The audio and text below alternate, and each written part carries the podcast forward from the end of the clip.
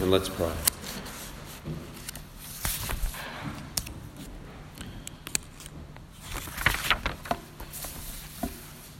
Father, show us what we need to learn from this scripture this morning. Make us wise for salvation through faith in Jesus Christ, in whose name we pray.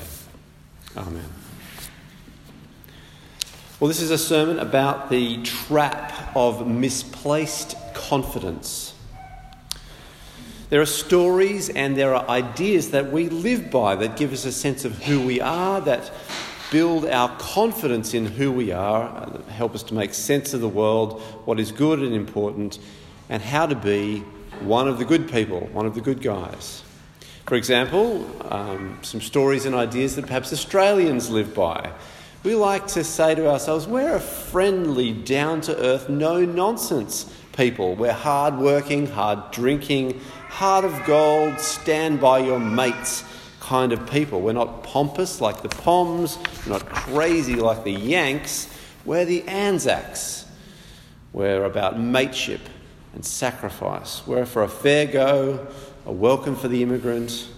We're not very reverent, we're not over pious, but we're all right. And you know, God would be a mongrel not to let us into heaven. Now, in Romans 1 to 3, which we're working through, Paul is hammering home one message. Romans 3 10 to 12, this is where we're heading to, that there is no one righteous, not even one. All have turned away, they have together become worthless. From the point of view of God's judgment, Jews and Gentiles alike are all under the power of sin. Now, this is not a message that anyone really wants to hear that we aren't actually you know, big hearted, generous, wouldn't hurt a fly, do anything for you, rocks of integrity and springs of goodness. Rather than listen to this rather pointed condemnation, we'd rather find reasons to reassure ourselves that we are okay, that God does accept us now, Paul is utterly convinced that we can be okay, that we can be right with God, that can, we can come out from under the power of sin. But before he says how that is the case, he wants to dismantle a few wrong ideas about how we can escape God's displeasure.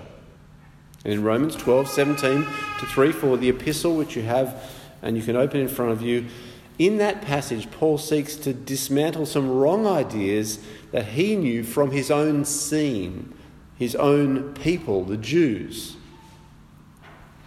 He warns his own people not to be caught in a self serving ideology, but to remember that God's judgment repays us for what we have done, not what we know or what ritual we might undergo. And so today, firstly, I want to look at the ideas that first century Jews might rely on and which Paul wants to remove as things to rely on. And then, secondly, I want to reflect on the ideas we might rely on that we oughtn't to. So that's where we're going. Firstly, first century Jews might rely on circumcision and the law for their confidence before God. Now, if you read your Bibles back in Genesis 17, God said to Abram, This is my covenant, my deal with you, and with your descendants after you. Every male among you shall be circumcised. And so the Jews were diligent in circumcising their male children and still are today. Generations later at Mount Sinai, Moses received the law of God which was headlined with the Ten Commandments but contained all that followed. And in Exodus 24 3, after outlining in quite a bit of detail a whole lot of legal material, we read when Moses went and told the people all the Lord's words and laws, they responded with one voice Everything the Lord has said, we will do. Then Moses wrote down everything the Lord said. Now, in Romans 2 17 to 34, Paul, Paul attacks a Jewish attitude from his own day which put confidence in circumcision and in knowing the Lord's words and laws, but forgot the bit about everything the Lord had, has said we will do. Everything the Lord has says, said we will do. Paul has a go at some fellow Jews who thought that knowing and teaching others the law was a reason for confidence before God. Let's read what he says. Verse 17 of Romans 2. Now, you, if you call yourself a Jew, if you rely on the law and boast in God, if you know his will and approve of what is superior, because you are convinced by the because you are instructed by the law, if you are convinced that you are a guide for the blind, a light for those who are in, dark, in the dark, an instructor of the foolish, a teacher of little children, because you have in the law the embodiment of knowledge and truth, you then who teach others, do you not teach yourself? The point of knowing, and of teaching the law, is so that it will be obeyed by both student and teacher. And so Paul says, You who preach against stealing, do you steal? You who say that people should not commit adultery, do you commit adultery? You who abhor idols, do you rob temples? You who boast in the law, do you dishonour God by breaking the law?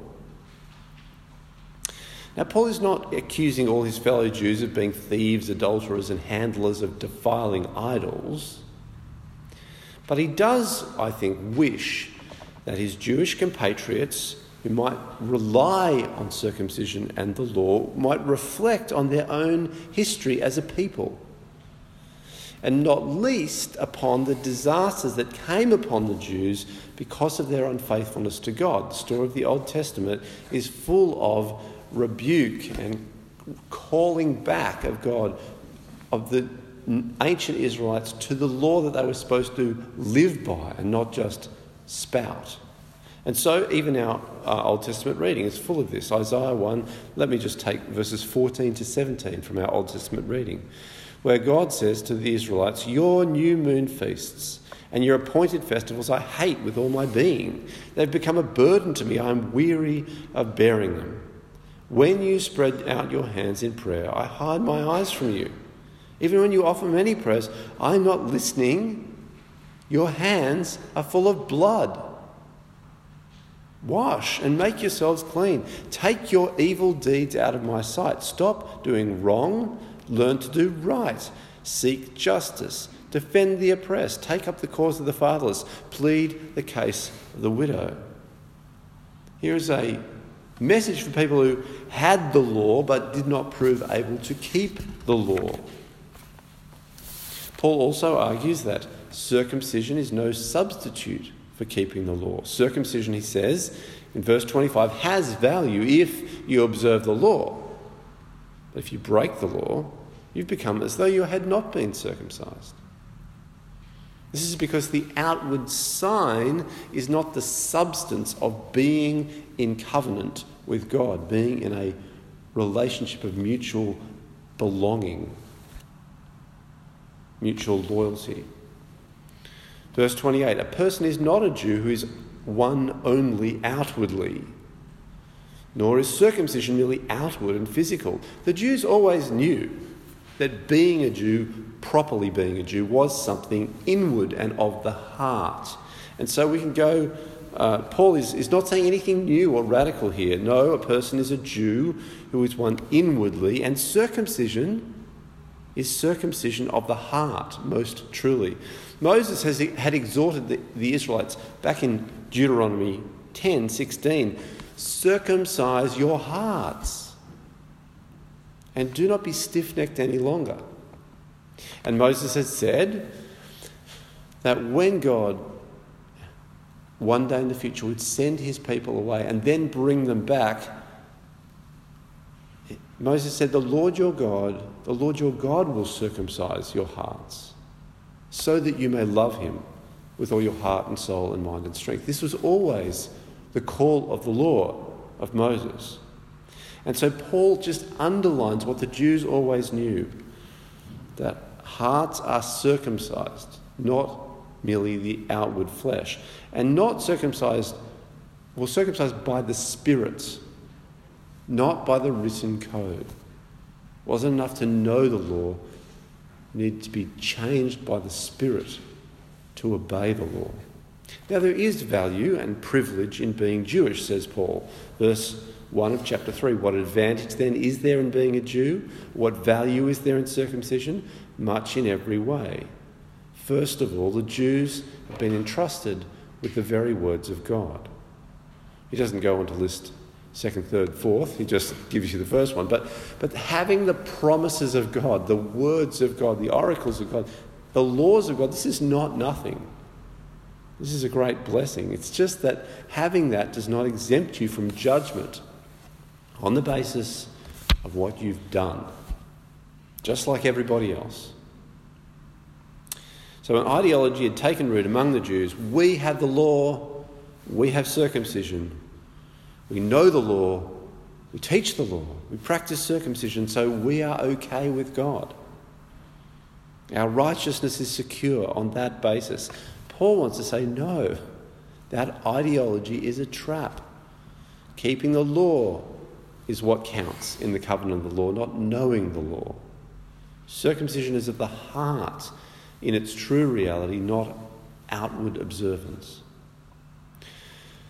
So, Paul is taking away things in which people might put misplaced confidence. Let's turn now to us and think about the false ideas that we might rely on.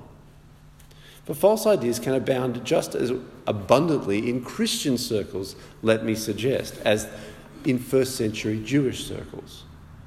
We might rely upon the sacraments. We might say, as long as I'm baptized, I'll be right.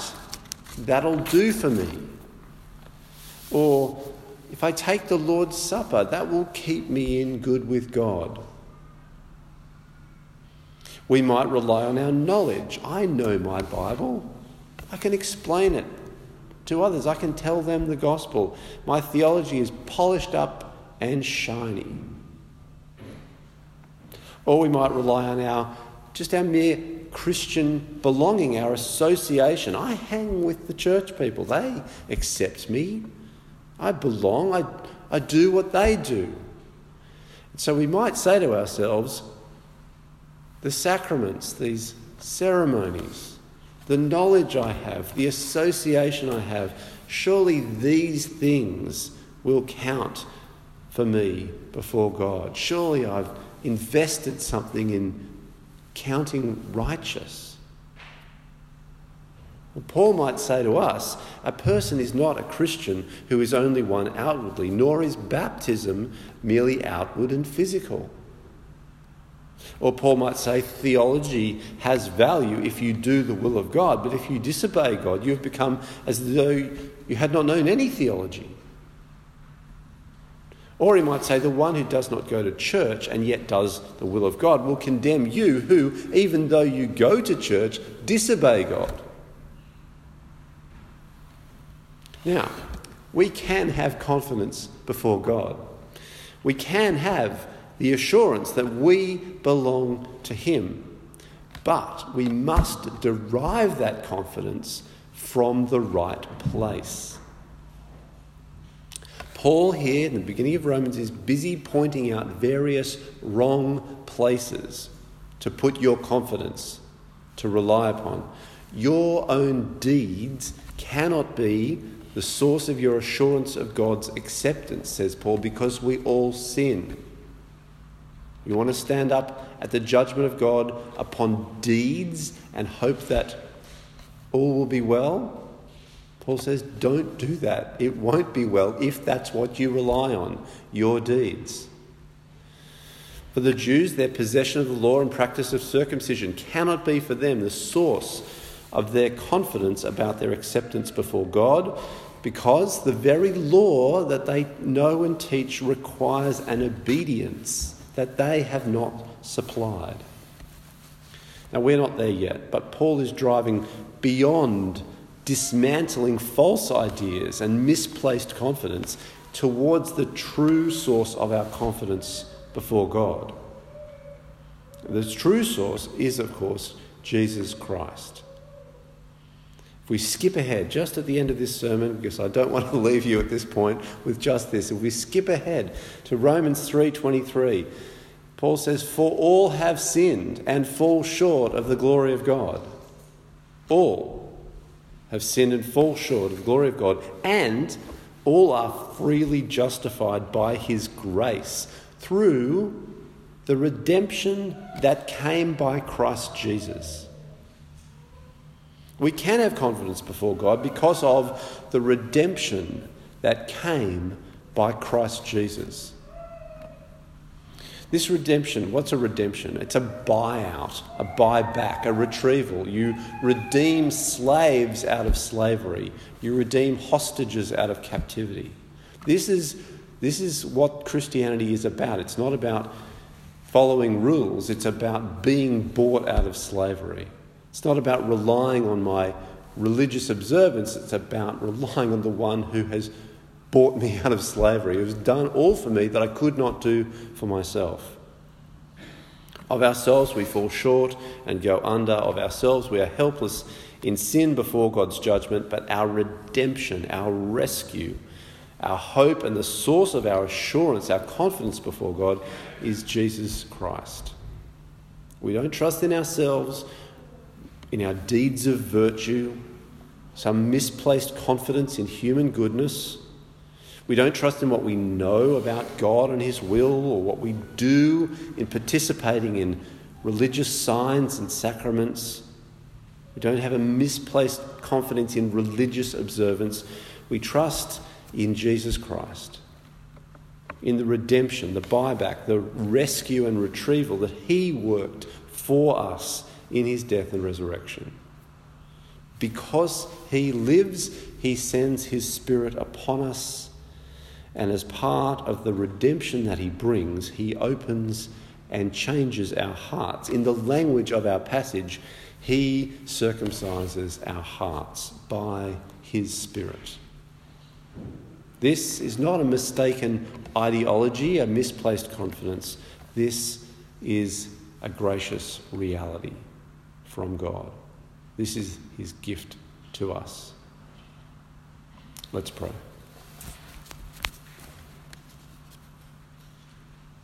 Father, help us to see and understand what we read here in the Scriptures about where we can place our confidence and where we can't place our confidence.